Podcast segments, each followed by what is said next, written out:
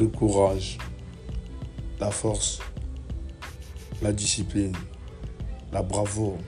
C'est ça un homme. C'est ça quelqu'un qui veut aller de l'avant. Voilà un peu ce que nous allons parler dans nos prochains émissions, dans nos prochains épisodes sur comment vaincre les peurs, sur comment être quelqu'un fidèle à soi-même, comment être quelqu'un qui ne dit pas des choses pour envie de parler, quelqu'un qui fait ce qu'il dit. Donc, soyez prêts. À bientôt.